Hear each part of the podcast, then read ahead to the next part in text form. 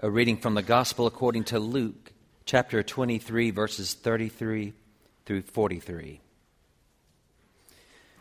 When they came to the place that is called the skull, they crucified Jesus, there with the criminals, one on his right and one on his left. Then Jesus said, Father, forgive them, for they do not know what they are doing. And they cast lots to divide his clothing. And the people stood by watching. But the leaders scoffed at him, saying, He saved others. Let him save himself if he is the Messiah of God, his chosen one. The soldiers also mocked him, coming up and offering him sour wine and saying, If you are the king of the Jews, save yourself. There was also an inscription over him This is the king of the Jews. One of the criminals who were hanged there kept deriding deriding him and saying, Are you not the Messiah? Save yourself and us. But the other rebuked him, saying, Do you not fear God, since you are under the same sentence of condemnation? And we indeed have been condemned justly, for we are getting what we deserve for our deeds. But this man has done nothing wrong. Then he said to Jesus, Jesus, remember me when you come into your kingdom. He replied, Truly I tell you, today you will be with me in paradise. This is the word of the Lord.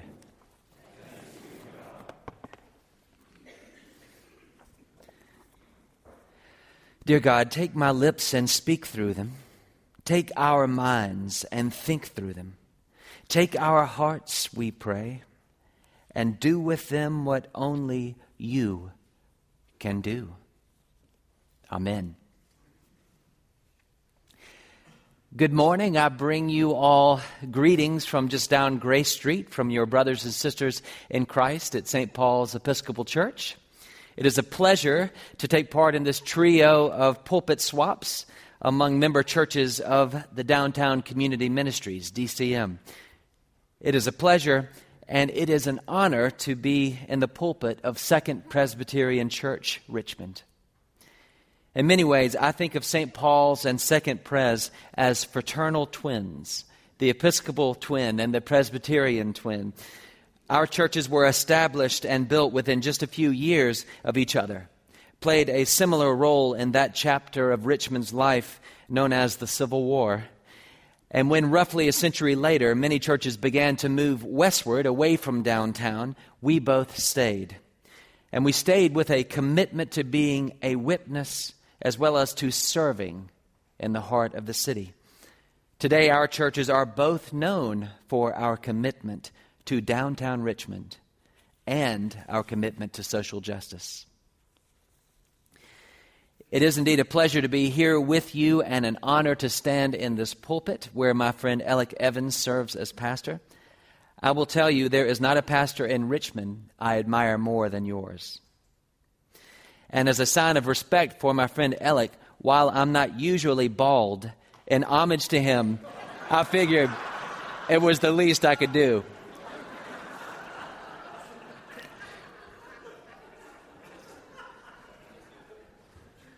That's friendship. Plus, I thought I could pull, off, pull that off, so to speak, a little more easily than doubling the length of a typical Episcopal sermon. So I hope you'll excuse my Episcopal brevity this morning. I also want to thank you for your warm welcome. Catherine has been wonderful and Ginger.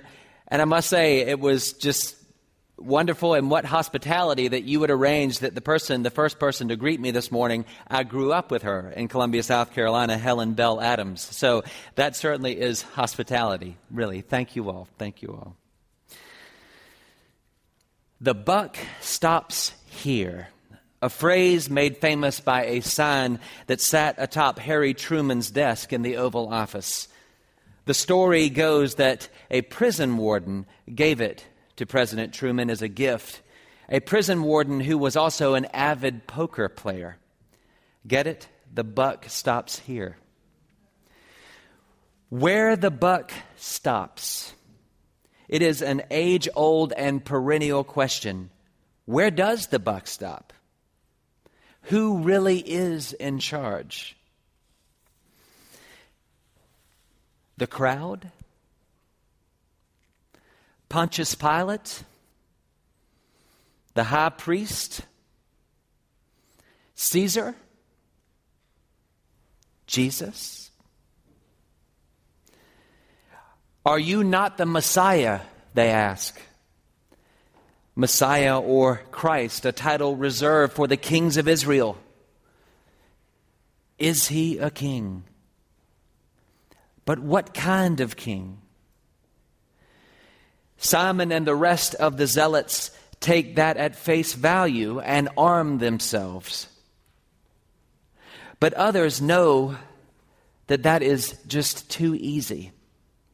They know that his kingship is something else, is of a different character. Today we celebrate the feast of Christ the King. Some of our feasts, some of our great celebrations in the life of the church, some of them are ancient, while others are of more recent vintage each in their own way having arisen in response to the spiritual and pastoral needs of God's people. Originally a Roman Catholic feast, Christ the King has gradually taken up, been taken up by Christians of many stripes, including Presbyterians and Episcopalians. In some quarters, referred to as Reign of Christ Sunday. Today, the official name for Roman Catholics is Feast of Our Lord Jesus Christ, King of the universe. So, when and how did this day in the Christian calendar originate? Well, with the rise of nationalism and secularism early in the last century, Pope Pius XI, from his perch in Vatican in the Vatican City, sensed deeply something dark and dangerous something inhumane emerging across Europe. In Germany, Adolf Hitler published Mein Kampf, and in Italy, Prime Minister Benito Mussolini began referring to himself as Il Duce. It was in that same year that Pius instituted the feast of Christ the King as a way of saying, as a way of asserting, as a way of proclaiming the sovereignty of God. The sovereignty of God, that it is God who is in charge, that it is God who will show us how to live together, that it is God and only God who can make things right. That it is in God and nowhere else that we will find true peace and purpose and fulfillment. Under the sovereignty of God, under the reign of God in the kingdom of God. The kingdom of God, that is what Second Presbyterian Church is about. That is what St. Paul's Episcopal Church is about. And that is what each of the churches in downtown Richmond is about. We are not merely a group of well meaning, like minded people trying to make the world a better place. We are about bringing in the kingdom of God. Yes, the buck stops with God, with Christ the King. Indeed, it does. And yet, this King of ours this King to whom we have committed ourselves, he empowers us. He empowers us to help bring in the kingdom. We together as Christ followers, we are a beachhead. We are a beachhead for the kingdom of God. God is working out His will here, in and through our lives mine and yours. What that means is that we don't merely proclaim and celebrate the sovereignty of God, we actually live it. We don't merely tell of the love of God, we act it out. Through the walk in ministry here at Second Presbyterian and at Chimborazo School. We don't merely sing about the joy of God, we embody it in Sunday worship. We don't merely pray about the hope of God, we manifest it through Philippines relief and in countless other ways, large and small, daily, hourly, moment by moment, the kingdom of God. It is this kingdom, God's kingdom, that you speak of, the people of Second Presbyterian, in words I find refreshing on the cover of your bulletin each week and your mission statement. We are called to be a witness to and for the world of the new reality that God has made available to all people in Jesus Christ. The new reality made available to all people.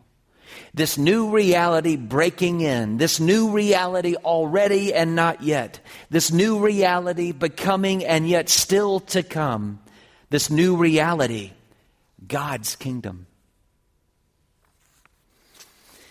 Thy kingdom come, thy will be done on earth as it is in heaven.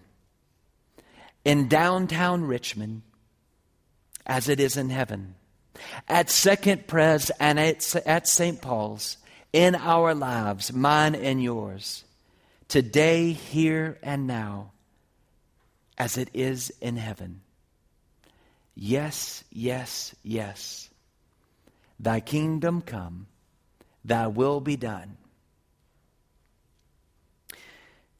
I'll close with some words from the present Pope that I have come to love so much. I've joked about getting them tattooed on my arm. I'm kind of kidding about that. Yeah. and those words are Ask Jesus what he wants from you. And be brave. Let us pray.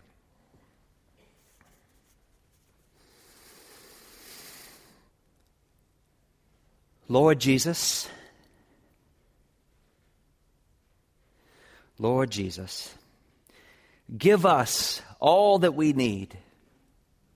Give us the courage, the wisdom, and the strength to be the people you call us to be that little by little, through us, your kingdom would come. Indeed, good Lord, on earth as it is in heaven. Amen.